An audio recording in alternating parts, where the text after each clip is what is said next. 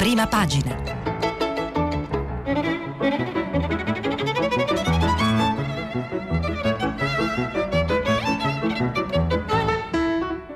Questa settimana i giornali sono letti e commentati da Flavia Perina, editorialista del quotidiano La Stampa.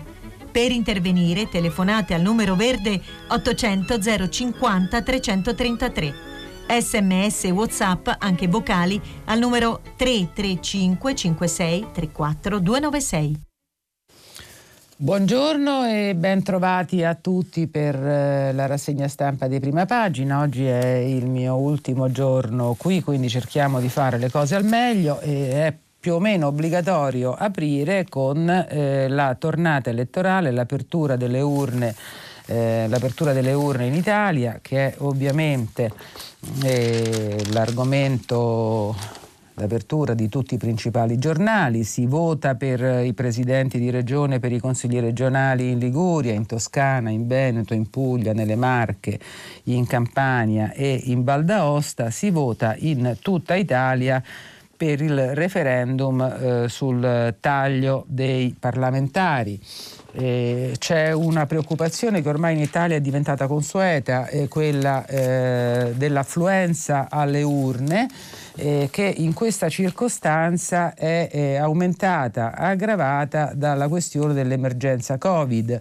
Eh, sul tema dell'affluenza titolano sia il Corriere della Sera, sia la stampa, sia la Repubblica, dice il Corriere, voto si teme una bassa affluenza. Eh, la stampa ci dice l'Italia alle urne con l'incubo Covid. E la Repubblica eh, rivela un problema tecnico, virus, emergenza ai seggi. Che cosa è successo? Ha rinunciato il 50% dei presidenti e degli scrutatori, eh, si è stati obbligati a far intervenire la protezione civile, a reclutare impiegati comunali, vigili e volontari per eh, garantire eh, l'ordinaria apertura dei seggi. Eh, preoccupazioni per, alle preoccupazioni per l'affluenza si eh, uniscono i eh, problemi organizzativi perché eh, appunto è necessario, è stato necessario dettare regole molto specifiche, eh, molto specifiche per eh, l'affluenza nei diversi seggi. Ricordiamo che queste elezioni avrebbero dovuto svolgersi mesi fa, furono rinviate per il lockdown, eh, si è deciso di tenerle in questa data immaginando probabilmente una situazione migliore dal punto di vista della pandemia eh, in realtà eh, accadono proprio in un momento in cui, eh, in cui, il numero dei contagi sta risalendo in Italia e la gente ricomincia a essere un po', eh, un po spaventata. Quindi cerchiamo di capire come si andrà ai seggi, ce lo spiegano appunto un po' tutti, lo prendiamo dal Corriere, gel, corsie preferenziali e obbligo di mascherina, tutte le misure eh, se l'elettore è in isolamento volontario per il Covid può chiedere di votare a domicilio, lo hanno fatto pochissimi. Ci sono seggi speciali per gli elettori nei reparti eh, ospedalieri Covid. All'interno del seggio la mascherina è obbligatoria, bisogna portarsela insieme alla scheda elettorale. Eh, ci sarà il gel, cioè prima di ricevere la scheda e la, mati- e la matita l'elettore eh, si dovrà eh, igienizzare le mani con il gel, ehm, bisognerà mantenere il distanziamento di un metro come in tutti quanti i luoghi pubblici e di due metri al momento dell'identificazione dell'elettore, cioè quando si darà la carta d'identità e gli scrutatori o il presidente chiederanno all'elettore di rimuovere la mascherina per, eh, identificare, per identificarlo. A differenza che in passato non sarà il presidente di seggio, ma l'elettore stesso a infilare la scheda nell'urna e fin qui era doveroso dare queste istruzioni tecniche del voto, poi ovviamente giornali, sui giornali eh, mh, mm, predominano le analisi politiche, le, in particolare eh, un po' tutti pubblicano schemi sulla partita dei principali leader politici in questa campagna elettorale. La mia personale sensazione tuttavia è che questa campagna sia eh, sentita dalla politica come un evento importante ma non determinante, in modo molto diverso dalle ultime regionali eh, per cui si è votato in Italia, ricorderete quelle dell'Emilia Romagna che erano diventate una sorta di eh, madre di tutte le battaglie di tipo nazionale. Eh, stavolta le sfide ci sono, ciascuno si gioca qualcosa, ma nessuno sembra eh, che si giochi la vita, il futuro, la carriera, le possibilità di, di sopravvivenza, successo politico. Comunque le sfide eh, prendiamole beh, dal Corriere della Sera che eh, pubblica schede sui sette leader che si giocano qualcosa, mm, a cominciare dal Presidente del Consiglio Conte, Giuseppe Conte, con stile Doroteo, scrive il Corriere, eh, Conte si è inabissato, ma l'esito peserà anche eh, su di lui eh, con un 5 a 1 nelle regioni e la caduta della Toscana rossa, il ricambio potrebbe essere così radicale da richiedere una vera e propria crisi di governo. È uno scenario da vaso di Pandora, ma con il recovery fund in ballo, Conte potrebbe persino ripetere il miracolo di succedere a se stesso. Quindi rischi limitati per Conte, poi eh, Matteo Salvini il leader della Lega, più accorto rispetto all'Emilia con l'obiettivo di eh, restare primo. Eh, Salvini non, eh, cioè, è stato molto attento a non ripetere gli errori compiuti in Emilia e non presentare questo voto come una battaglia per dare la spallata definitiva al governo. E la partita che si sta giocando è più che altro interna, eh, interna all'area del centrodestra, e cioè vuole rimanere primo con distacco all'interno della coalizione. In questo senso un po' tutti guardano alla partita interna al Veneto dove il governatore Zaia ha una sua lista e eh, è un, una delle previsioni più scontate è che questa lista eh, surclassi quella della Lega. Poi ovviamente c'è la competizione con Fratelli d'Italia che anche conterà molto. E infatti la terza scheda è su eh, Giorgia Meloni. Eh, diventare grandi oltre il recinto della sola destra, ecco il suo bivio. Eh, Dunque per la Meloni questa è una partita eh, nella quale è una sorta di esame di maturità eh, una sorta di esame di maturità. Eh, Giorgia vuole uscire dai suoi recinti elettorali, scrive il Corriere, sa che c'è un voto antisinistra infastidito dai toni di Salvini e orfano dei fasti di Berlusconi. Se riesce a intercettarlo è eh, brava, ma come sempre in politica chi rilancia forte può anche perdere forte. Un mancato sfondamento la richiuderebbe infatti in un'area che non ha mai superato il 10-15%, neanche quando a rappresentarla c'era Alleanza Nazionale. E poi Di Maio, le speranze sul sì per rilanciarsi e respingere Di Battista, che peraltro eh, pare abbondantemente respinto, quindi l'ala governista del Movimento 5 Stelle che userà eh, in particolare il voto sul referendum per sbaragliare definitivamente l'ala rivoluzionaria. C'è il segretario del PD eh, Zingaretti, il fortino toscano da difendere o si apre la caccia alla guida Dem. Se perde la Toscana è ovvio che eh, ripercussioni all'interno del PD ci saranno. Poi c'è Silvio Berlusconi, eh, che è quello, l'unico forse, secondo il Corriere, che non rischia più niente in questa tornata elettorale. Dopo la vittoria sul Covid, il titolo è oltre i rischi della politica. Si chiede il Corriere che cosa può più rischiare uno che ha superato anche il Covid a 84 anni? E la malattia e il modo in cui l'ha gestita hanno infatti completato la trasformazione del Cavaliere in un'icona pop sulla quale le vicissitudini della politica non producono ormai grandi effetti. Quindi il Cavaliere non rischia nulla, rischia eh, invece, eh, a giudizio del Corriere, Forza Italia o ciò che resta, scrive, della un tempo invincibile armata berlusconiana. E infine Matteo Renzi, eh, il fondatore di Italia Viva, il titolo è Da alleato o da avversario, una battaglia per la sopravvivenza. Eh, l'uomo ha, te- ha, sette vite, dice il Corriere, però due le ha già bruciate. In questa terza devi affermare che Italia Viva è viva. Eh, quindi vincere in Toscana con un candidato da lui voluto, Eugenio Giani, e mh, mm, riuscire magari a dimostrarsi determinante anche nella partita pugliese dove invece ha presentato un candidato alternativo al PD che potrebbe determinare eh, la sconfitta eh, della giunta e del governatore eh, emiliano.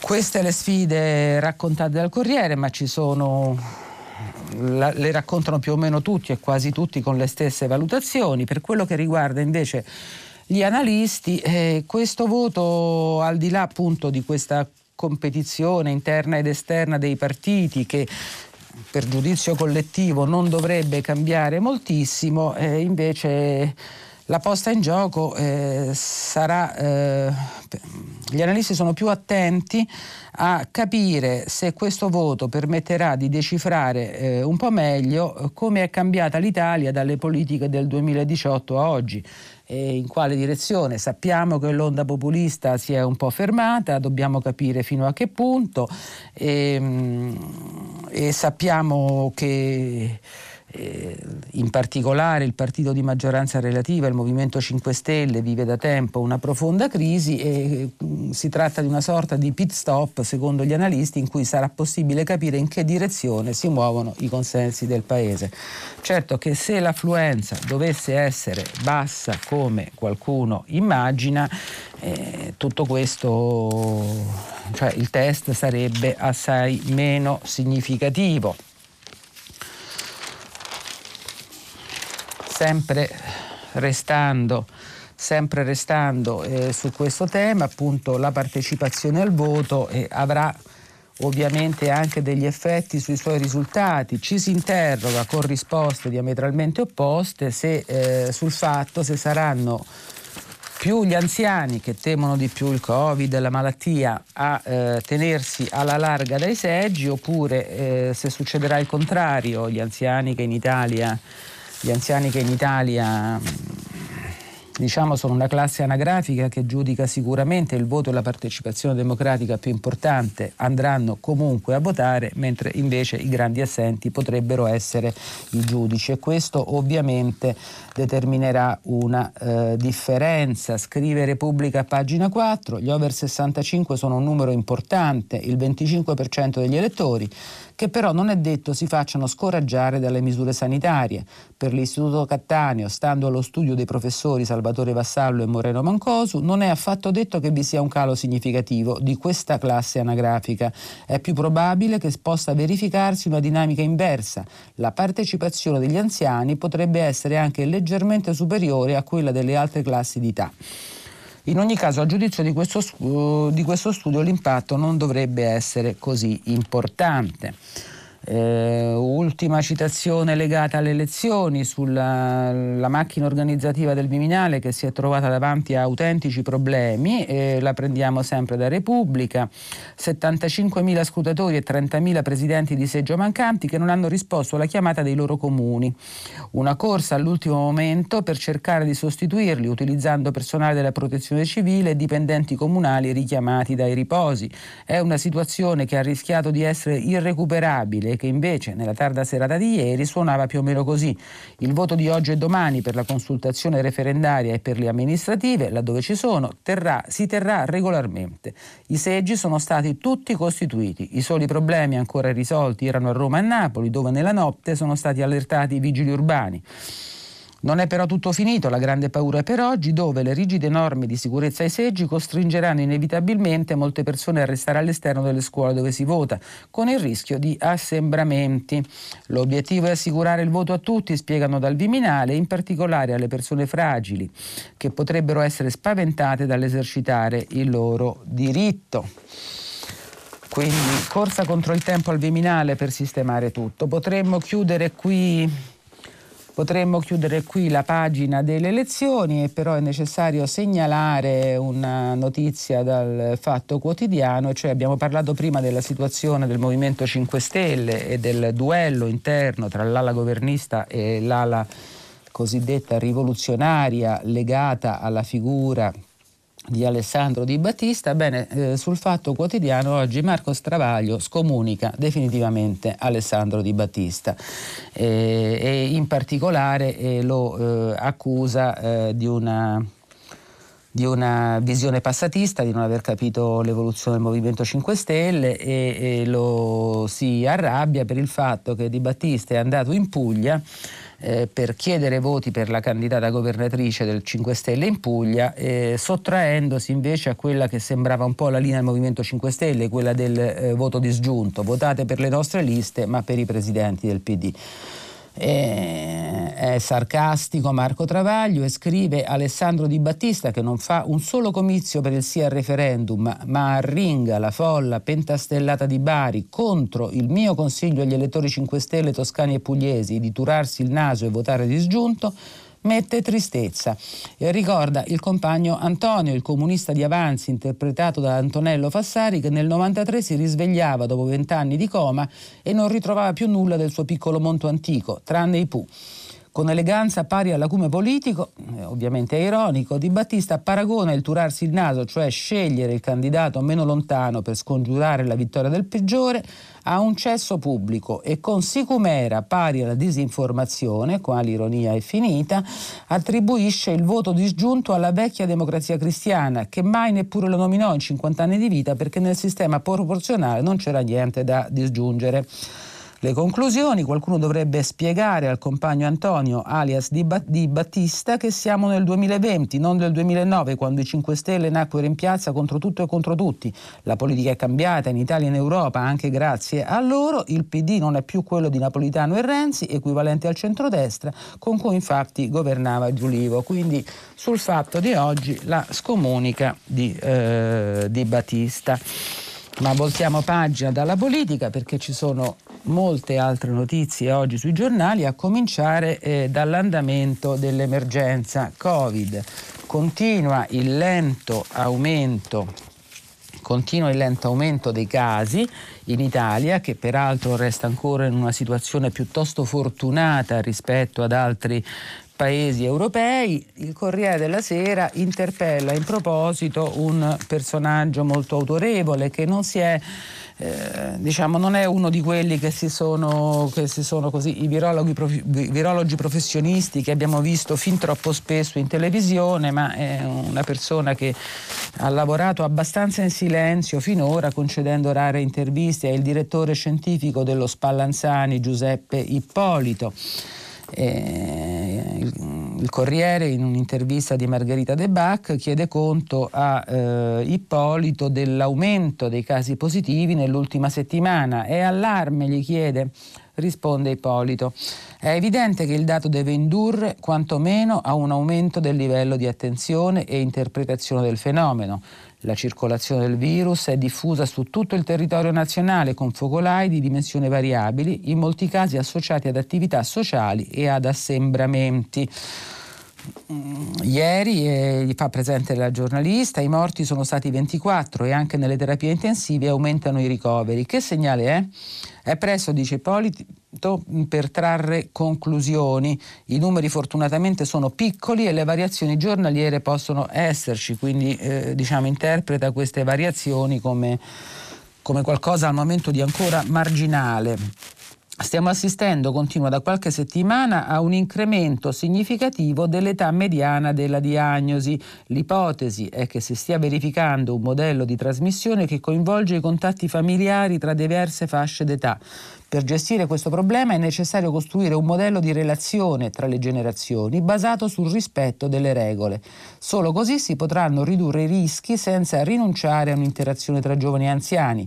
È un nuovo patto tra generazioni. I giovani devono essere prudenti a scuola, rispettando le regole e mantenere le misure tornando a casa quando non è possibile un adeguato distanziamento. Quindi questo il consiglio e l'indicazione abbastanza importanti anche per gestire eh, la riapertura eh, delle scuole. Eh, una, un'altra domanda riguarda eh, l'accorciamento della quarantena volontaria da 14 giorni a 7 sul modello di ciò che è stato fatto in Francia. Se ne è parlato anche in Italia. Il governo ha deciso di non modificare per adesso la durata delle quarantene. E la giornalista ne chiede conto a Ippolito che risponde: le conoscenze non sono ancora sufficienti per eh, abbassare la durata della quarantena, sia l'Organizzazione Mondiale della Sanità che il Centro Europeo per il Controllo delle Malattie suggeriscono di non modificare le misure in atto, quindi meglio lasciarla a 14 giorni. Il bollettino, per così dire, di oggi eh, ci parla di 24 morti nelle ultime 24 ore. Eh, il numero eh, delle vittime da Covid-19 è il più alto in Italia dal 7 luglio. Da allora non c'erano mai stati più di 20 morti in un giorno e invece sabato sono più che raddoppiati dai 10 del giorno precedente a fronte di un lento e costante aumento delle persone in terapia intensiva che attualmente sono 215, 5 in più della giornata di venerdì, raddoppiata negli ultimi 18 giorni. E tuttavia c'è anche un lieve calo di nuovi casi. Ieri ne sono stati registrati 1638, quasi 300 in meno della giornata di venerdì su oltre 103.000 tamponi. La percentuale di positività ai test è dell'1,59%, in linea con la media delle ultime settimane eh, e questo è un dato rassicurante. Eh, nella classifica dei contagi regionali la Lombardia resta la regione più colpita, quella con più casi, 243 ieri, seguono il Lazio con 197 positivi e il Veneto con 186 ma eh, nella classifica eh, manca una regione che ha avuto anche molte vittime, la Liguria, eh, perché non ha mh, distribuito i dati. Su questo c'è anche un po' di polemica politica perché qualcuno sostiene che eh, il governo regionale non, non fornisce i dati eh, per timore di polemiche a ridosso del voto. Anche in Liguria si vota per il rinnovo del Consiglio regionale e del governatore. Sempre collegato al tema, c'è una novità collegata al tema del Covid, e cioè la riapertura degli stadi, anche se in modo pressoché simbolico, perché negli stadi italiani da oggi potranno entrare per le partite di Serie A mille spettatori ed è evidente che si tratta appunto di una presenza più simbolica che eh, di una vera e propria eh, riapertura. Il ministro dello sport Spadafora, intervistato dal Corriere, fa presente Attenti però, questo non è un liberi tutti, cioè diciamo cerca di frenare, eh, di frenare gli entusiasmi in realtà piuttosto scarsi. Le società sono fortemente in polemica con il, mini, con il Ministero, eh, ma soprattutto dei tifosi. Eh, nell'intervista, nella sua intervista ad Alessandro Trocino, eh, Spadafora eh, dice l'apertura a mille spettatori per eventi singoli era già prevista dall'equiparazione dello sport agli eventi culturali. Non era finora prevista per le partite di campionato, considerando anche che mille è un numero simbolico, ma a fronte della decisione di alcune regioni abbiamo, eh, insieme con i colleghi Speranza e Boccia, avanzato l'idea di aprire su tutta Italia per equità sportiva e come sperimentazione in vista di un prossimo decreto della Presidenza del Consiglio nei prossimi giorni daremo una linea anche per Serie B e Lega Pro. Eh, che cosa è successo? Eh, che cosa commenta Spadafora? Il fatto che questa riapertura è stata determinata dalla decisione di, dell'Emilia Romagna di aprire a mille spettatori eh, le partite di Serie A sul suo territorio. L'Emilia Romagna è stata subito seguita da altre due regioni e quindi il governo si è eh, trovato a dover stabilire in fretta e furia una regola che valesse per tutta Italia nella prima giornata di campionato. Chiede il giornalista Spadafora. Non c'è stato un eccessivo ritardo nel consentire l'accesso agli stadi. In fondo i cinema sono aperti ed è stata necessaria l'ordinanza veneta. Eh, la risposta del ministro, continuiamo a muoverci con la stessa cautela che ci ha consentito di chiudere la scorsa stagione e di ripartire in sicurezza. Rivendico la prudenza e nel confronto con gli altri paesi possiamo dire di esserci mossi bene. Eh, Spadafora non indica una data specifica per la riapertura al pubblico degli eventi sportivi, eh, dice speriamo con numeri e regole ben precisi dal prossimo mm, DPCM di poter ricominciare nella prima, se- nella prima, settimana di ottobre. La data che indica è il 7 ottobre, ma la mette come una speranza. Eh, capienza massima 1000 all'aperto e 700 al chiuso, ragioneremo sulle percentuali di capienza, in realtà eh, le società di calcio vorrebbero eh, aprire una percentuale pari al 20-30% della capienza degli stadi e quindi Spadafora dice ragioneremo sulle percentuali di, di capienza, non sui numeri assoluti. E poi infine eh, un messaggio per gli altri sport. Eh, le regole verranno, varranno per tutte le discipline come è giusto che sia. Lo ripeto sempre, lo sport non è solo il calcio, il calcio non è soltanto la Serie A e quindi questa è la pagina sul campionato che era stato appunto uno dei settori più colpiti dall'emergenza, dall'emergenza Covid.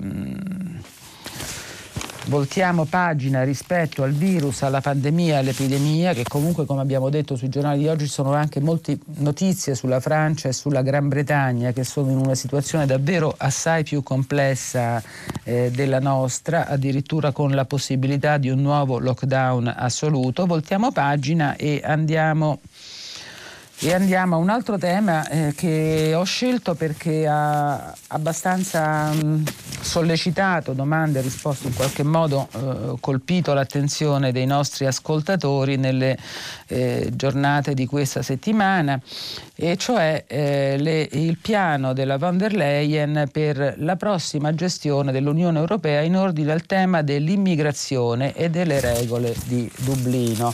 Oggi c'è qualche anticipazione eh, in particolare ne pubblica su questo piano e in particolare ne pubblica la Pubblica Repubblica mm, in un servizio a pagina 10 il piano von der Leyen è il titolo obbligo di distribuire tutti i migranti salvati.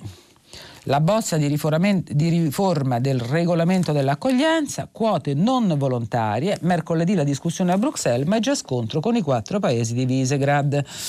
E dunque in che cosa consiste questo nuovo progetto? Un sistema di ripartizione obbligatorio dei migranti salvati nel Mediterraneo. Questa è la vera novità del patto sui migranti, la riforma del regolamento di Dublino che la Commissione europea di Ursula von der Leyen presenterà mercoledì prossimo a Bruxelles.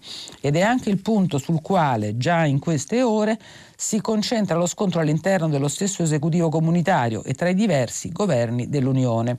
Il meccanismo è pensato per aiutare Italia e Grecia, ma contiene alcune eccezioni che Roma e Atene vogliono limare. Sul fronte opposto, i quattro di Visegrad, Baltici e Austria già si dicono contrari a qualsiasi forma di solidarietà obbligatoria. Ecco perché nei prossimi tre giorni le trattative saranno intense e i testi potrebbero essere modificati. Una volta presentata da Bruxelles, la riforma dovrà essere negoziata dai governi e sarà battaglia prima della sua approvazione finale.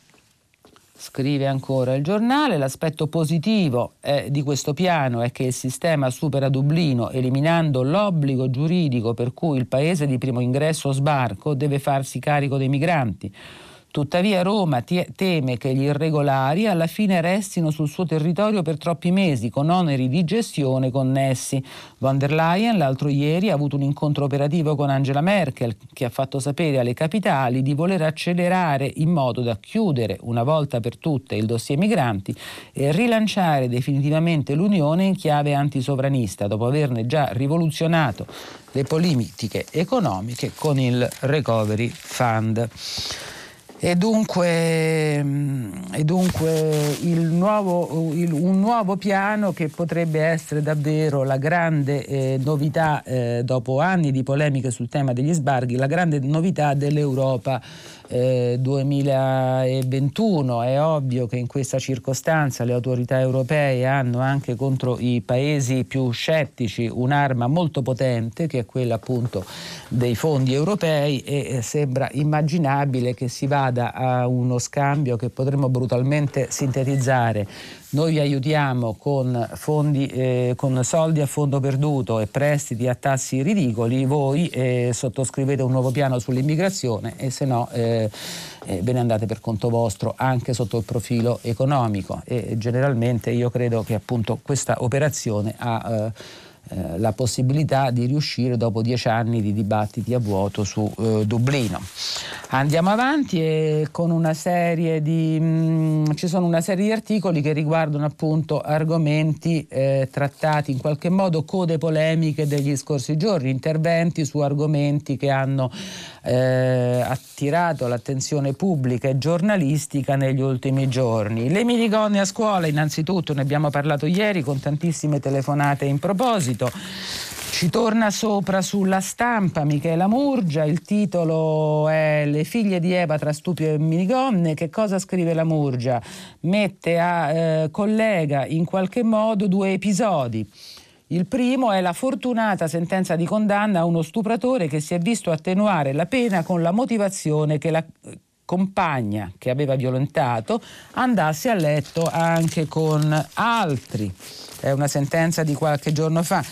Pare che il giudice abbia accolto l'ipotesi che l'uomo, esasperato dall'evidenza di non avere l'esclusiva, abbia ragionevolmente pensato che la soluzione fosse eh, violentarla.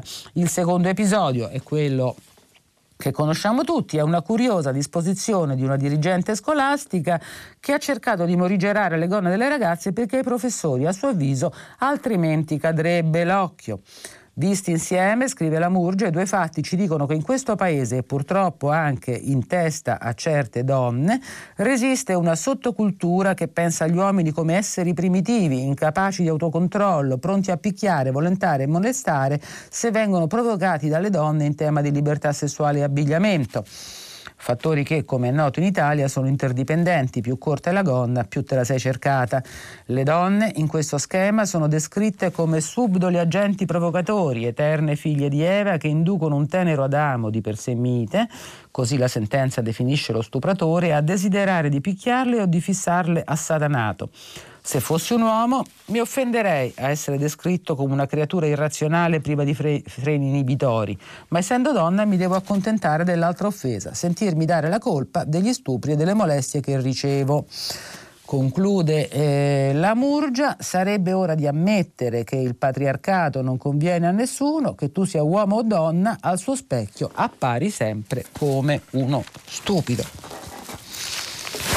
Abbiamo parlato di donne, sempre dalla stampa, ci tengo a, eh, ce l'ha soltanto la stampa credo in prima pagina, a eh, a mm, leggere l'articolo che riguarda la repressione in Bielorussia di una grande manifestazione eh, di donne, il pugno di Lukashenko contro le donne, una manifestazione pacifica, una marcia a Minsk, l'ennesima marcia per protestare contro risultati elettorali delle ultime presidenziali che vengono giudicate, giudicati eh, truffaldini. E, mm, sono manifestazioni che il governo bielorusso sta reprimendo eh, in modo molto severo, questa in particolare ha visto botte e arresti, come ci dice eh, la stampa pagina 11, alla marcia delle donne a Minsk. Eh, scrive Giuseppe Agliastro, il regime di Alessandro Lukashenko non guarda in faccia a nessuno. Ieri è stata la marcia delle donne a finire nel mirino delle famigerate forze antisommossa bielorusse.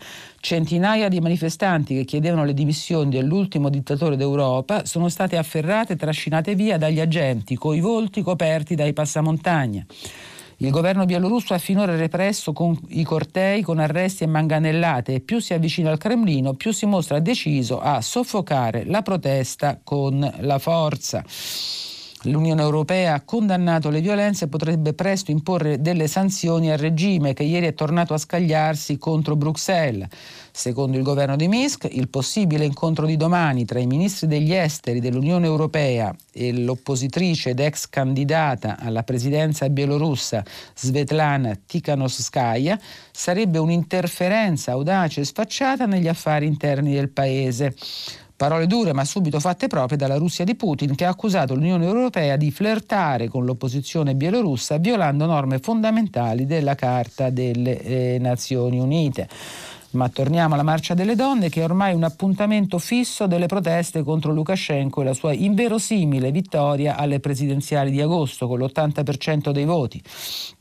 Ogni sabato, tra mazzi e fiori e le ormai immancabili bandiere bianche e rosse dell'opposizione, migliaia di donne scendono in strada a Minsk contro colui che governa la Bielorussia col pugno di ferro da un quarto di secolo. È eh, significativo ed è stato un po', forse meriterebbe di essere un po' più sotto i riflettori, il fatto che eh, in Bielorussia come in molti altri paesi afflitti da dittature o da regimi brutali, eh, sono le donne a guidare sia in campo politico sia nelle piazze eh, la protesta per ottenere maggiori margini di libertà e di eh, democrazia. molte donne ieri, ci racconta ancora la stampa, stringevano in mano dei cartelli con la scritta in caratteri latini SOS, un evidente messaggio alla comunità internazionale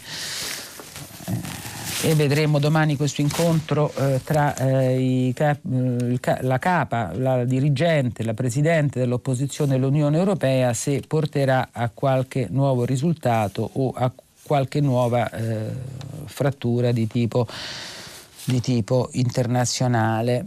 Eh, sempre in merito, sempre in merito diciamo, degli argomenti che avevano fatto, ecco no, aggiungo una considerazione, noi in apertura di questa rassegna stampa ci siamo interrogati sulla sulla partecipazione alle nostre elezioni, al voto referendario, alle elezioni per le regionali. Eh, c'è una larga parte dell'umanità e ci sono paesi non troppo lontani da noi, perché in fondo la Bielorussia non è così lontana ai confini dell'Europa, eh, dove il diritto di voto, il diritto al rispetto dell'espressione democratica dei cittadini è ancora qualcosa da conquistare, qualcosa che non è stato pienamente conquistato o qualcosa che molto spesso si trasforma in una farsa manipolata da regimi autoritari. Eh, ogni volta che abbiamo la tentazione del tirarci indietro, dell'astensionismo, del dire tanto non cambia niente, dovremmo fare una riflessione anche su che cosa significa, appunto, che cosa ha significato eh, per noi eh, in passato e per molti popoli anche oggi nel presente che cosa significa avere l'accesso a meccanismi democratici eh, per indicare i governi e le scelte principali di un paese. E andiamo avanti con un argomento più leggero che volevo citare perché anche questo un pochino corrisponde a una, una polemica degli scorsi giorni di cui si è parlato anche qui, e cioè è possibile, è giusto, è lecito scherzare sul lockdown? È una domanda che è stata collegata al nuovo film di Enrico Vanzina intitolato Lockdown all'italiana. Molti se ne sono risentiti, hanno detto che su una tragedia che ha provocato centinaia e centinaia di morti e, e, disagi così gravi al paese. È impossibile scherzare, che la satira o l'ironia dovrebbero fermarsi di fronte a, questa, a questo tipo di vicende, che non si fanno cinepanettoni sui grandi terremoti piuttosto che sulle emergenze planetarie. E Vanzina risponde a tutti con un'intervista sul Corriere della Sera la prende in modo molto leggero, non si arrabbia, dice ho un'età in cui posso sorridere delle critiche, noto però che chi spara sentenze parla di un film che va nelle sale il 15 ottobre che nessuno ha ancora visto, si sta dando la gran cassa a pochi signori codardi, mentre il tema vero è che il diritto alla commedia che è sacrosanto. Queste non sono polemiche su di me, ma sul diritto di esistere della commedia. Vanzina si dice ovviamente fiero di far parte della commedia all'italiana, che è un vanto del nostro paese e che anche sotto la cappa delle guerre e della fame ha sempre raccontato personaggi umani che mantengono debolezze e miserie. E però, eh, gli chiede la giornalista Candida Morvillo, ci sarà pure un limite, il suo qual è? Il buon gusto, risponde Vanzina. Per ogni cosa bisogna vedere come la fai. Questo è un film buffo e spiritoso su tante situazioni paradossali da lockdown, ma soprattutto è un film rispettosissimo e malinconico che mette a fuoco con delicatezza i problemi che abbiamo vissuto. Eh, il film, dopo i titoli di testa, inizia con una didascalia. Questa, bisognerebbe tentare di essere felici, non fosse altro che per dare l'esempio. È firmato da Jacques Prévert per dire che non è un incineratore, parola orribile che non mi appartiene. Eh, in conclusione il giudizio di Benzina sul uh, Covid, sull'emergenza Covid, sul lockdown. Per mesi, gli chiede la giornalista, abbiamo detto che la bellezza ci salverà, invece ci salverà una risata? Tutti abbiamo subito limitazioni, tutti abbiamo riscoperto vecchi amici, le generazioni si sono riavvicinate, però per una parte della popolazione il lockdown ha amplificato certe piccole miserie, di questo si parla. Io con Medusa, mentre tanti chiacchieravano, ho lavorato e portato un film nei cinema che sono sull'astrico. Ho voluto offrire un messaggio positivo di ripartenza. Scrivere e organizzare un film chiuso in casa non è stato facilissimo, girarlo a luglio con le nuove direttive Covid non è stato facilissimo. Perciò è un film piccolissimo, però verissimo, come se fosse un grande film, un lavoro del quale vado molto fiero. E in effetti, eh, diciamo, il fatto di essere riuscito in tempi così brevi a girare, montare, inventarsi eh, un film va ad onore di questo regista molto spesso sottovalutato. Chiudiamo con un argomento che ci riporta alla nostra piccola eh, maratona in eh, ricordo in ricordo dei 150 anni della breccia di Partapia. Mm, nei, nei giorni scorsi i giornali ne avevano parlato, avevano presentato con con articoli anche molto interessanti e rievocativi eh, questo, questo anniversario. Oggi eh, ne parla in toni più polemici Marcello Veneziani su La Verità. Eh, Veneziani ricorda che per molto tempo il 20 settembre è stata una festa pubblica altamente divisiva. Da un lato era la festa pubblica dei massoni, uscivano allo scoperto con i manifesti della loggia, si palesavano non tanto per la ricorrenza patriottica quanto per la ricorrenza anticlericale e con loro l'Italia anticlericale e anticattolica celebrava la sconfitta della Chiesa dal, e del suo potere temporale. Dall'altro lato, pochi maffieri cattolici papalini, come il principe Sforza Ruspoli, organizzavano invece per quella data messi solenni per riparare sul piano liturgico e spirituale all'atto sacrilego. La curia romana, per la verità, si teneva alla larga da entrambe le cerimonie, pro e contro la breccia di Portapia, preferiva il dolente distacco o l'indifferenza.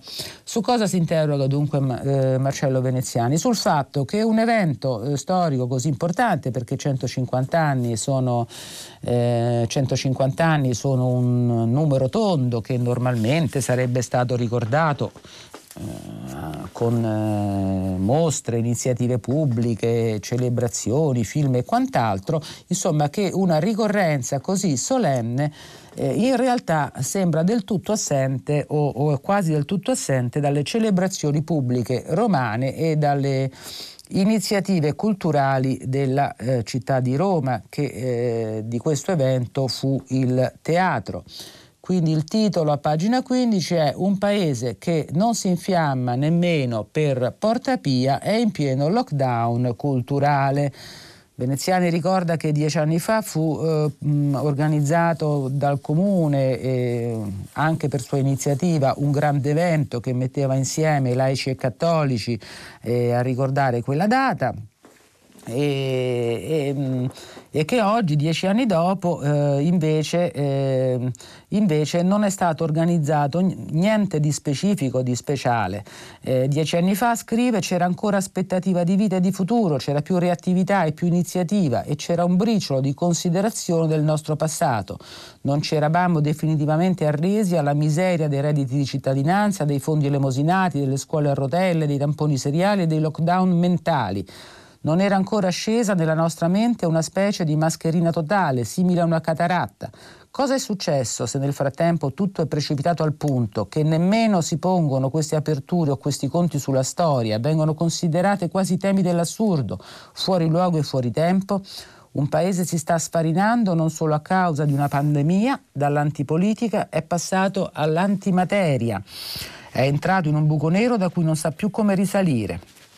Dalla breccia di Porta Pia non entra più nessuno, neanche i ricordi. In compenso da quella breccia escono in molti quasi un fuggi-fuggi generale.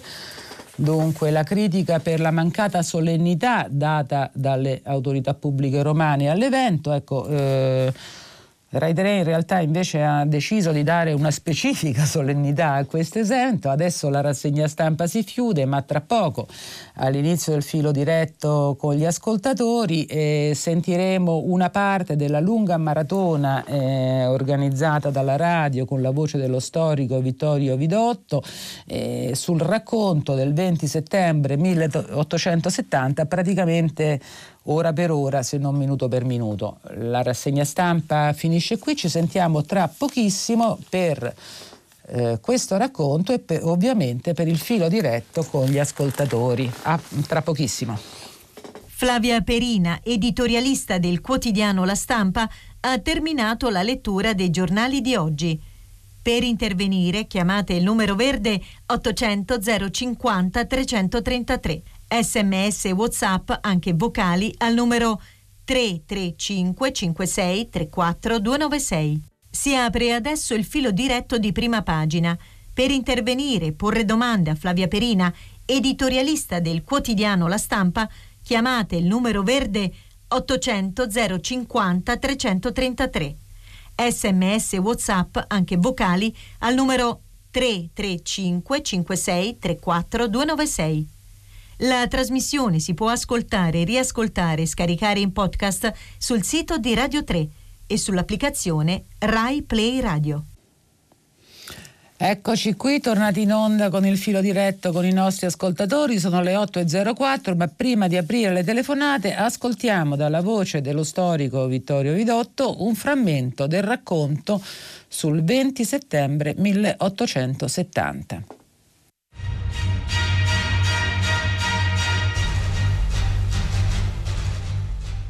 Roma, tra il Vaticano e il Gianicolo, ore 8 del mattino. Quella mattina il Papa si è svegliato prima dell'alba. Probabilmente non ha passato una notte tranquilla. Ha 78 anni, è un po' appesantito, ma è ancora in buona forma. Ha sicuramente sentito i primi colpi di cannone dall'altra parte della città. Dalle sei li sente tuonare anche vicino a lui. Sono i cannoni della divisione di Nino Bixio che dopo aver percorso con grande rapidità il tratto della via Aurelia da Castel di Guido, ora si è posizionato sul Gianicolo, nella villa Doria Panfili, sotto porta San Pancrazio. Ai suoi colpi risponde l'artiglieria pontificia del Vaticano. Bixio è il più temuto dei generali italiani. Per i pontifici è il corsaro dal nome tagliente come filo di spada e rammentante il sibilo del proiettile che rompe l'aria la lama più audace di Garibaldi, l'accanito nemico dei preti che poco tempo prima, in pieno Parlamento italiano, aveva gridato doversi i cardinali gettare nel Tevere. Cancer e il suo Stato Maggiore lo temono e inoltre sanno che intende vendicare la sconfitta subita dalla Repubblica Romana nel 1849 proprio sul Gianicolo, dove era stato anche ferito. Dunque l'attacco è in corso su due fronti, a est e a ovest della città. Il Papa aveva dato disposizione il 14 settembre che le trattative di resa andavano aperte ai primi colpi di cannone per non provocare troppe vittime, dimostrando tuttavia al mondo la violenza ingiustamente subita. Ma la sera del 19 aveva ceduto alle richieste dei suoi più alti ufficiali di prolungare lo scontro in nome dell'onore militare. Ora, in una nuova lettera a Kanzler, ordina che la difesa debba meramente consistere in una protesta atta a constatare la violenza e nulla più, cioè di aprire trattative per la resa appena aperta la breccia. E con questa convinzione che Pio IX riceve con la sua nota amabilità gli ambasciatori presenti a Roma, convocati dal cardinale segretario di Stato Giacomo Antonelli per essere testimoni accanto al pontefice nel giorno del sopruso che si sta compiendo contro la sua persona e contro la Santa Sede. E dai loro dispacci abbiamo il resoconto dettagliato di quelle ore. Il Papa celebra la messa, poi fa servire i gelati e la cioccolata e riunisce intorno a sé i diplomatici, intrattenendoli in francese, discorrendo e rievocando episodi del passato come l'avventuroso viaggio in Cile compiuto quasi 50 anni prima. In quelle ore Pio IX appare tranquillo, in grado di controllare le emozioni.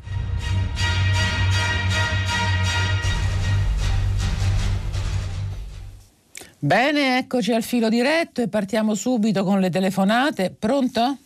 Eh, buongiorno, mi chiamo Vittore. Eh, le volevo chiedere, secondo lei, se un'eventuale scarsa partecipazione al voto per paura Covid possa in qualche modo invalidare eh, il senso di queste elezioni oppure venire usato da uno o l'altro schieramento per giustificare l'insuccesso.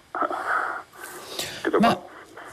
Ma Vittorio, è ovvio che per quello è molto tempo che l'Italia assiste ad un decremento della partecipazione elettorale, si fanno grandi titoli, i partiti si interrogano per una giornata, poi l'argomento viene accantonato. A mio giudizio eh, le elezioni eh, non saranno in alcun caso mh, invalidate neanche politicamente, il voto per i governatori il voto per i governatori sarà quello e, eh, e, le urne anche con una bassissima partecipazione determineranno eh, delle novità eh, o delle continuità rispetto a scelte precedenti, mentre invece vo- sul voto referendario, sul voto re- dal voto referendario, la partecipazione al voto referendario, e cioè quella in tutta Italia, non soltanto nelle sette regioni che scelgono anche i governatori, avrà un senso politico, perché eh, sappiamo tutti che il taglio dei parlamentari è stato il cavallo di battaglia di una stagione, la stagione del populismo, lo hanno sostenuto con grandissima forza negli ultimi 4 o 5 anni, non soltanto il Movimento 5 Stelle,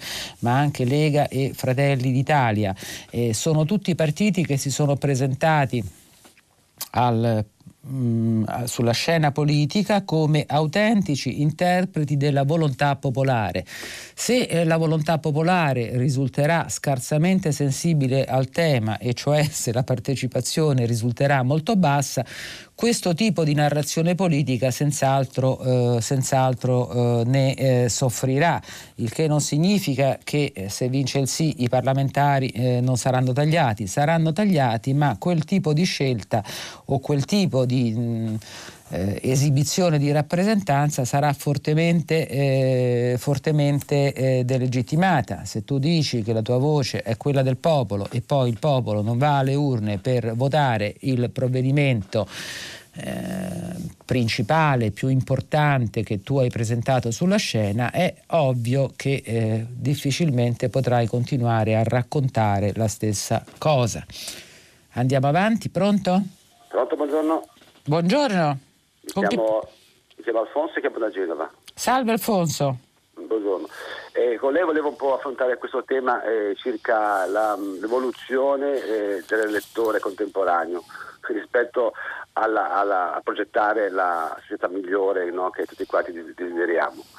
Eh, I tempi cambiano, cambiano tutta una serie di, di aspetti, di suggestioni e anche di visioni del mondo, e quindi c'è anche un'evoluzione di competenze e quindi l'elettore secondo me rientra in questa sorta di, di architettura progettuale del paese e questo chiaramente comporta delle responsabilità diverse, eh, non, non eh, maggiori o inferiori, ma diverse rispetto al passato. Per le quali credo che, mm, la mia idea è questa, eh, che manchino delle informazioni, mancano degli strumenti diversi, eh, attualizzati al tempo che viviamo, che permettono davvero di scegliere la classe dirigente di questo Paese.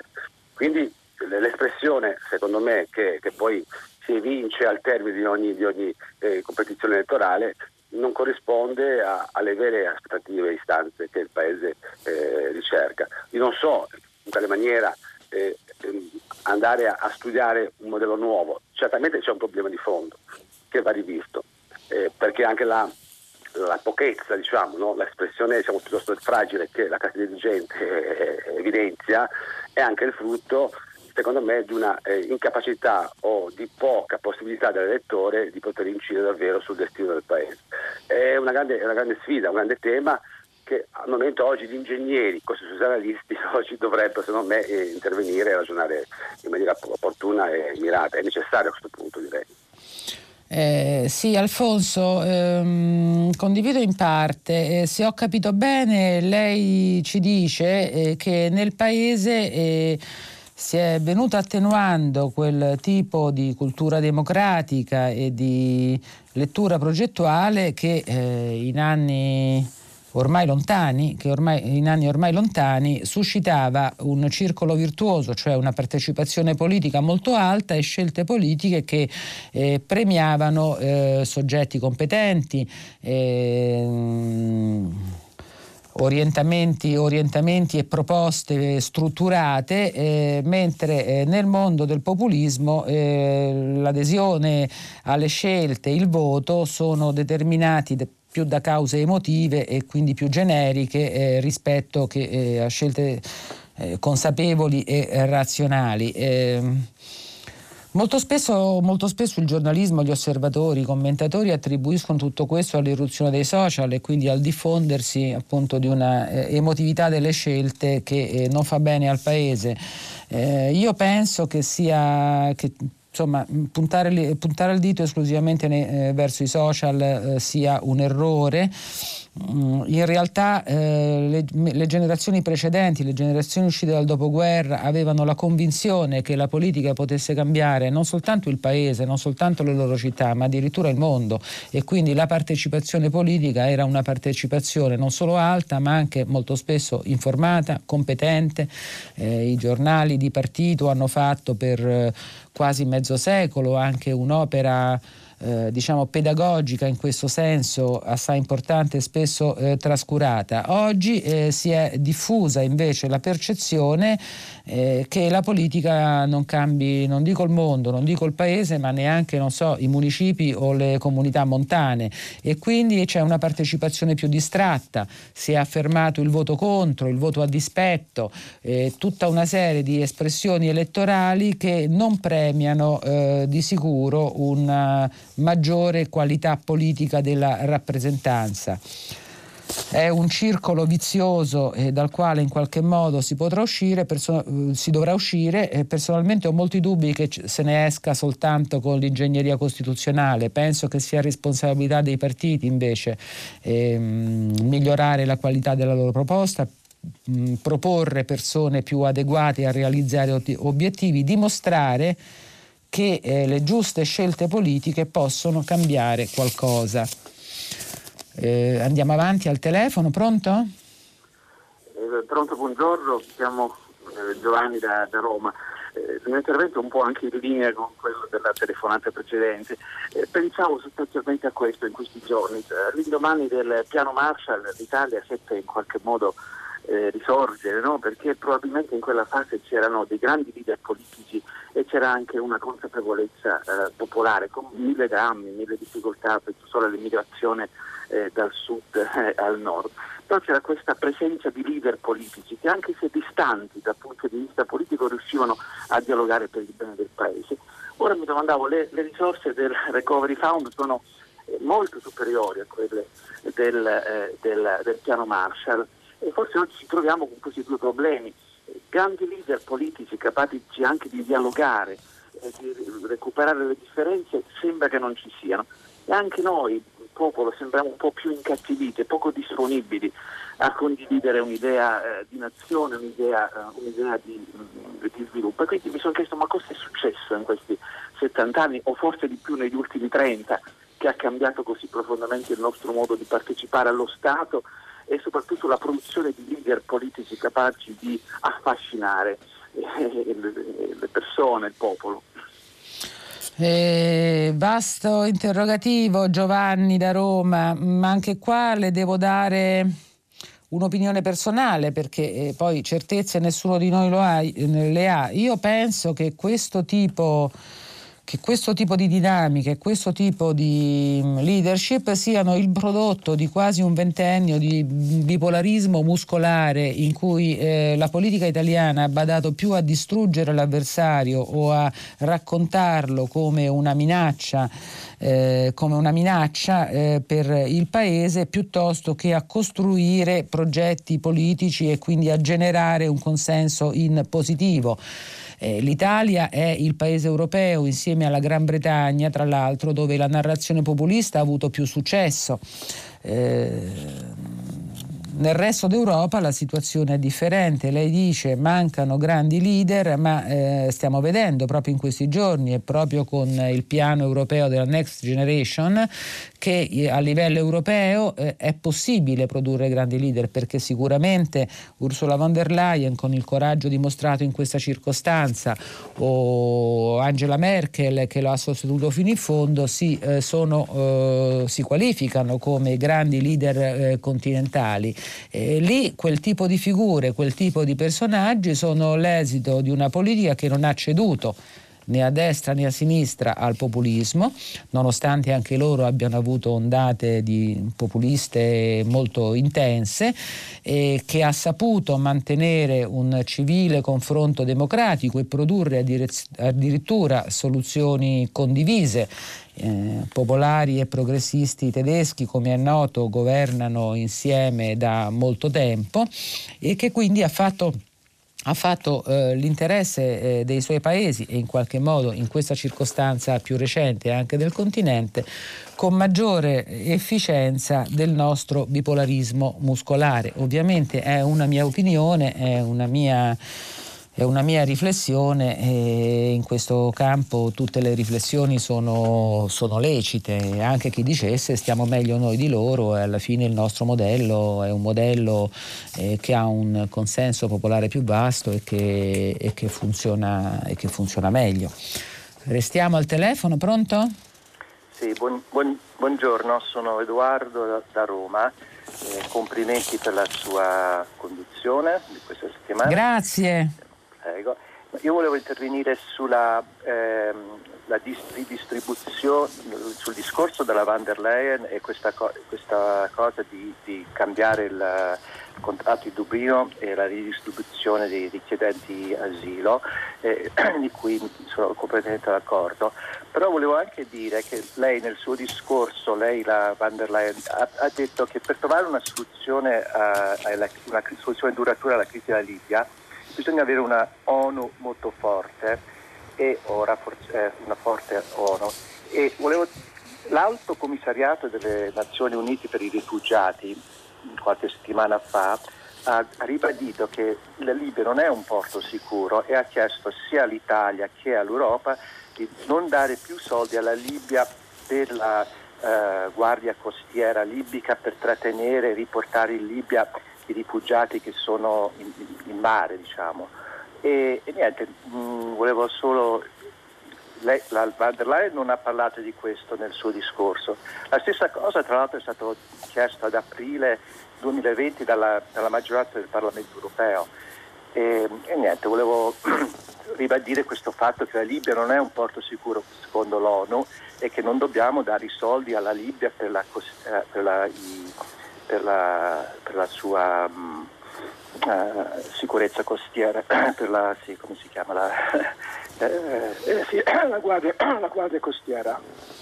Ecco. Grazie Edoardo, un'analisi senz'altro condivisibile. In realtà eh, diciamo, eh, la van der Leyen non ha affrontato direttamente né il problema della Libia né quello che è piuttosto analogo dei rifugiati concentrati nei campi della Turchia che eh, vivono anche loro in condizioni, in condizioni di disagio veramente estremo in condizioni umanitarie intollerabili e tra l'altro in quel caso con il finanziamento europeo alla Turchia e, e tuttavia ehm, lo ha affrontato eh, raccontando di come dovrebbe funzionare in futuro il meccanismo eh, del, dell'immigrazione e della richiesta di asilo parlando dell'obbligo, della necessità di apertura di canali eh, legali eh, di immigrazione. Io personalmente convinta che l'unico modo per evitare di subappaltare a satrapi e a governi non democratici e a, e a, o ai trafficanti di uomini eh, il meccanismo eh, del contenimento dell'immigrazione è quello di creare canali legali eh, che eh, consentano una gestione ordinata dei flussi migratori che sono non il problema di un'emergenza ma un problema con il quale ci troveremo, eh, ci troveremo troveremo a fare i conti eh, per moltissimo tempo, eh, non dico da qui all'eternità, ma quasi, e che quindi va affrontato con eh, strumenti innovativi rispetto al passato. Resto al telefono, pronto? Pronto? Buongiorno. Buongiorno, sono Alessandra da Roma.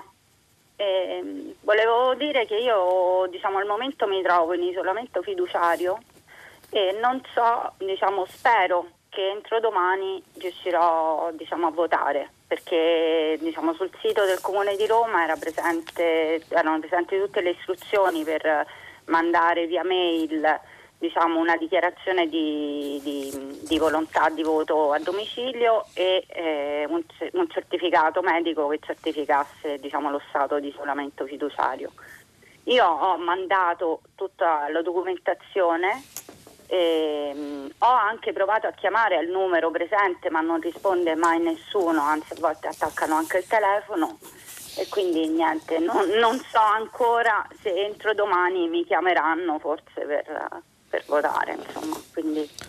Alessandra, eh, facciamo, il nostro appello, suo, facciamo nostro il suo appello, scusi il bisticcio, eh, che immagino sia quello anche di molti altri eh, cittadini eh, che sono stati rigorosi, efficienti, rispe- rispettano le regole dell'isolamento eh, volontario. Il Comune di Roma e gli altri comuni eh, rispettino anche loro le regole del voto e rispondano rispondano a chi chiama per sapere come fa a votare, rispondano alle mail, si attivino e così come sono stati completati i seggi bisognerebbe eh, completare eh, in tempo reale quel tipo di seggio volante che consente a chi è in isolamento fiduciario eh, di votare. Eh, ci sono ancora molte ore di tempo, tutta la giornata di oggi e metà della giornata di domani, speriamo che eh, si attrezzino. Eh, torniamo al telefono, pronto? Pronto, buongiorno, sono Claudio da Roma. Buongiorno Claudio. Buongiorno, io avevo mandato un messaggio per sottolineare come nel messaggio di Ursula von der Leyen si parlava sì anche del patto di Dublino di cui tutti oggi ma nessuno parla dell'altro lato che parlava invece del salario minimo europeo, della necessità di avere un salario minimo europeo, cosa che forse in Italia sarebbe molto importante perché mi risulta che in Italia più basso del salario minimo italiano che, è, è, diciamo che non è vivibile e non esiste, gli altri, gli altri, stati europei mi sembra che stanno un pochino messi meglio. Quindi mi sembrerebbe da approfondire pure questo lato, cioè forse sarebbe ora che un, un, un, un accordo si potesse realizzare per cercare di alzare un po' il livello de, de la, de, delle retribuzioni, anche perché con questi pochi soldi, anche se uno volesse spenderli in qualche modo, magari senza andare all'estero, rimanendo in Italia, non c'è proprio la possibilità. È, è già tanto se si va a mangiare una pizza ogni tanto. Questo volevo dire. Bene Claudio, una giusta osservazione. L'argomento del salario minimo in Italia non piace tanto perché è inviso sia alle organizzazioni datoriali sia ai sindacati. In realtà in Italia, a differenza che in quasi tutti i paesi europei, salve due o tre eccezioni, non esiste un salario minimo così come lo intende la Germania, la Spagna, la Francia, la Gran Bretagna e altri. Esiste un minimo contrattuale per le diverse categorie che è l'esito delle trattative contrattuali tra Confindustria e sindacati, fra eh, organizzazioni datoriali e sindacati.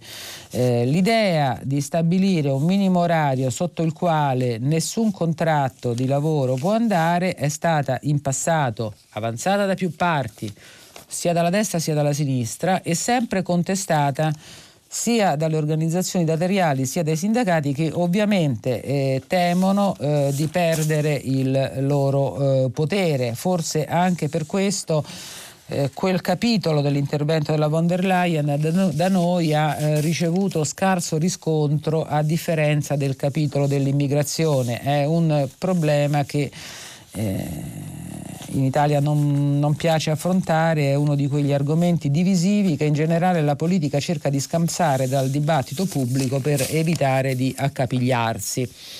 Restiamo al telefono, pronto? Pronto, buongiorno. Buongiorno. Mi chiamo, mi chiamo Giuseppe e telefono da Roma.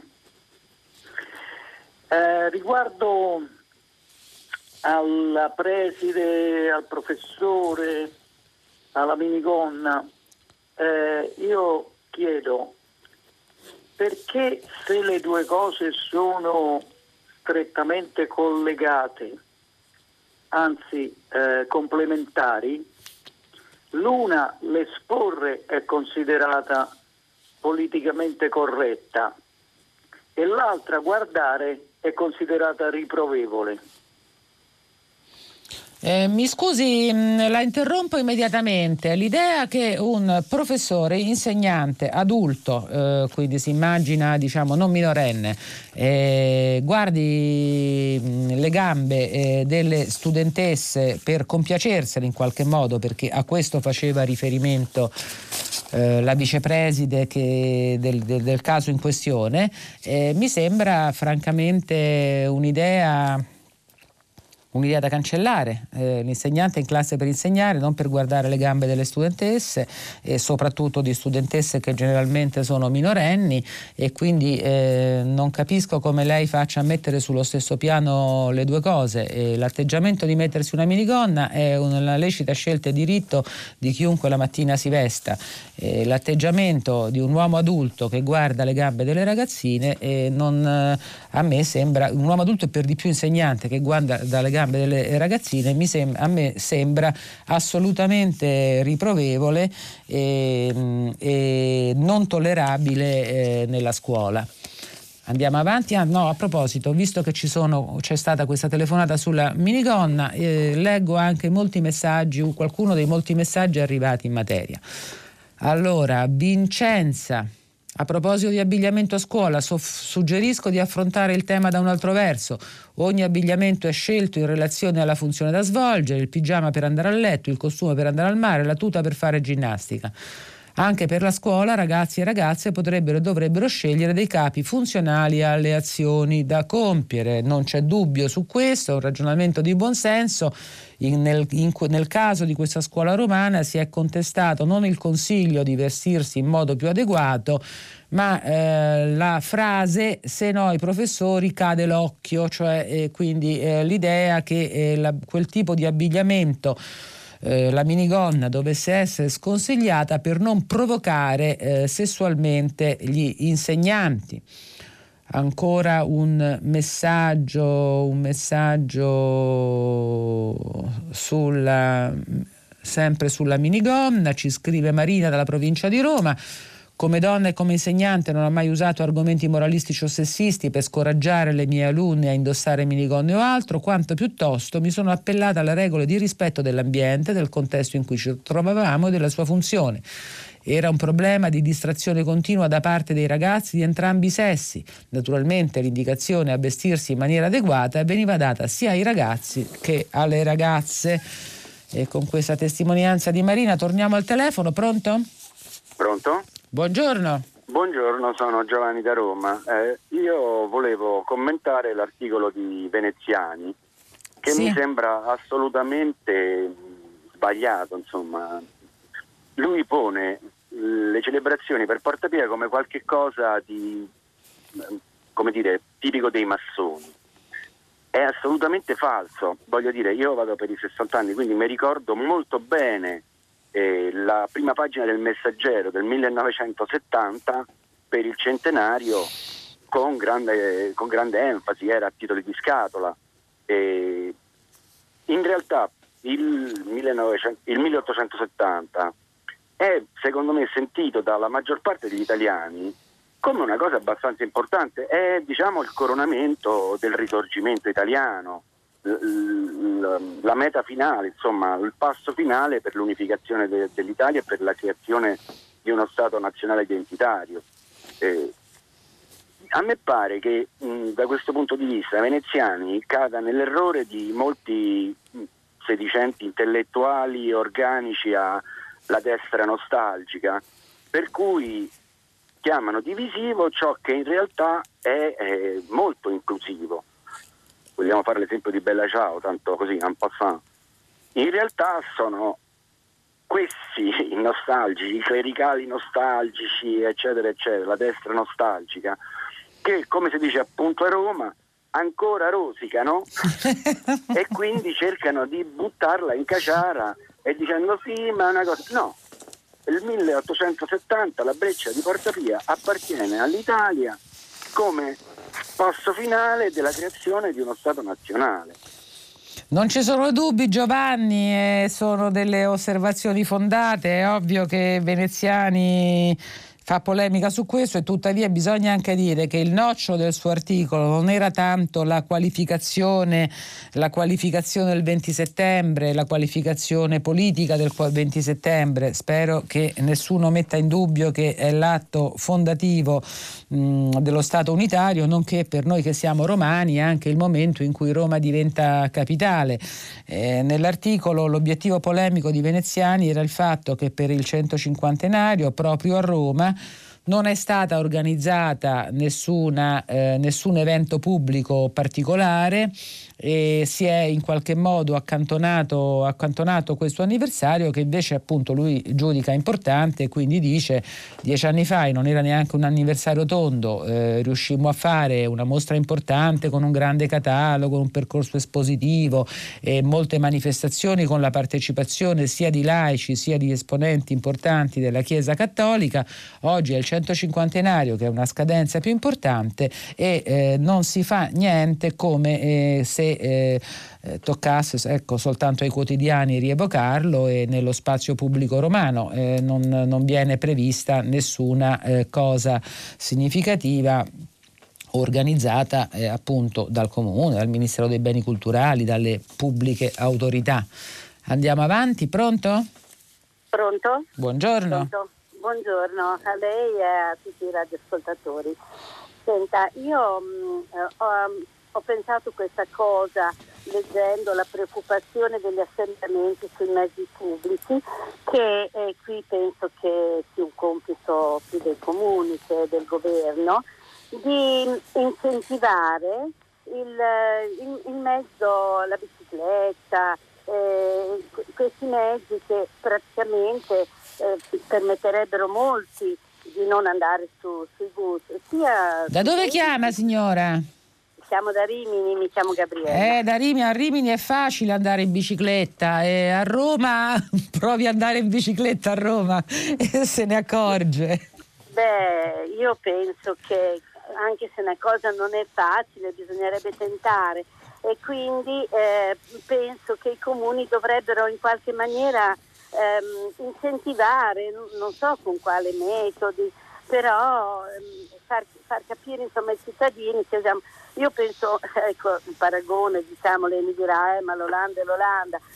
Quando sono stata in Olanda che vedevo tutti che andavano in bicicletta, eh, perché noi non ci dobbiamo riuscire, non siamo mica poi così trogloditi. Eh, chiaramente eh, mi piace molto a me il fatto che le amministrazioni pubbliche aiutino, democratiche, aiutino i cittadini a capire e si chiamino alla responsabilità, perché nessun, ehm, nessuno che governa governa da solo, solo se si chiama la nostra responsabilità e penso che in questo periodo l'abbiamo visto, insomma, la risposta dei cittadini quando veniamo chiamati alla responsabilità. Grazie, lei ha ragione, eh, diciamo, la bicicletta è sicuramente un modo di spostarsi più ecologico, fa anche bene alla salute e tuttavia Ecco, anche in merito al paragone con l'Olanda, il eh, problema è più geografico che politico, cioè la gran parte delle città italiane sono città di salite e discese, credo che in Olanda eh, l'elevazione più alta sia di un centinaio di metri e da noi abbiamo, abbiamo, numerosi centri al di là di quelli della pianura padana che sono quasi tutti in, in pianura e quindi in bicicletta là si va tantissimo, nella maggior parte delle città italiane eh, andare, andare, in bicicletta richiede muscoli e allenamento non alla portata eh, di tutti. E tuttavia comunque mezzi economici si stanno diffondendo e in qualche modo anche il governo qualcosa ha fatto, c'è stato nei primi provvedimenti Covid un bonus bicicletta e addirittura un eh, bonus monopattino. Qui a Roma ne vediamo tantissimi digitali mono, monopattini, stanno creando anche secondo alcuni qualche problema perché non ci sono regole del codice stradale per questo nuovo mezzo di trasporti. Ecco, vedremo se eh, il Covid ci porterà a, anche a immaginare in modo differente il nostro mo- la nostra quotidianità eh, negli spostamenti. Ancora qualche telefonata? Pronto? Pronto? Buongiorno. Mi chiamo, buongiorno, mi chiamo Nicoletta, telefono da Monza. Una mm, piccola osservazione a proposito delle polemiche scatenate dal film di Vanzina sul lockdown. Peraltro non è ancora nelle sale, mi sembra un gran favore a Vanzina il battage pubblicitario. Eh, volevo soltanto dire che eh, Benigni ha girato un film eh, sulla Shoah, argomento tragico. Eppure, a detta di molti, è riuscito. Quindi perché negare a Vanzina la possibilità, a suo modo, magari di restituire in forma di sorriso un periodo così tremendo? Del resto ricordiamo che eh, se ci sono pregiudizi mm, magari condivisibili sulla produzione di benzina, eh, ricordiamo che Benigni, prima di diventare il Benigni della vita bella, cantava l'inno del corpo sciolto. Quindi diamo una possibilità anche a benzina, vediamo, perché no?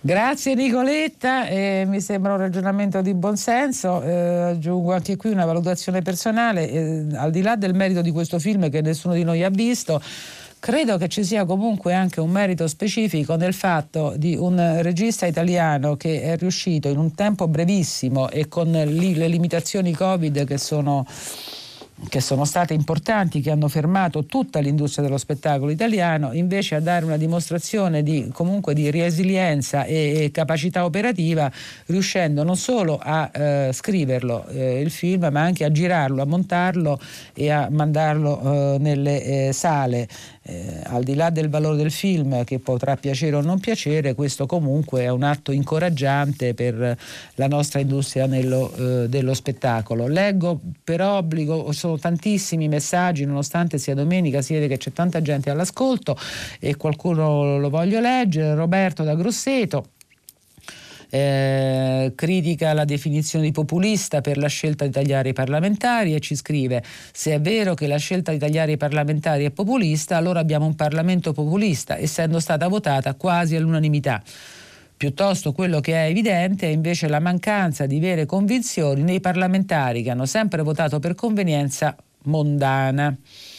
Poi c'è Laura che mi ha avvisato più volte, quindi ci tengo, può cortesemente chiamare presidenti di regione non governatori? Sì, eh, presidenti di regioni è la dizione esatta, nel linguaggio giornalistico ormai si chiamano governatori e quindi eh, è per questo che questa parola è stata eh, pronunciata eh, tante volte.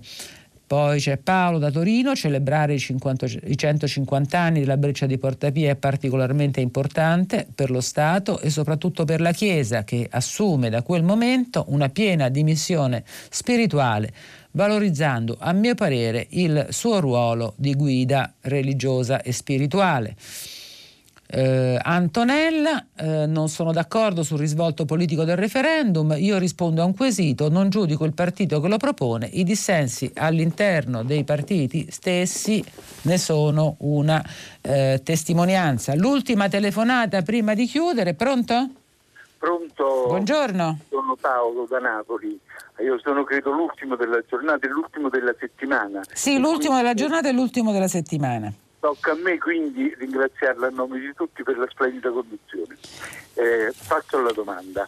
Eh, ho chiamato, ho mandato un messaggio per sottolineare che di immuni non se ne parla proprio più.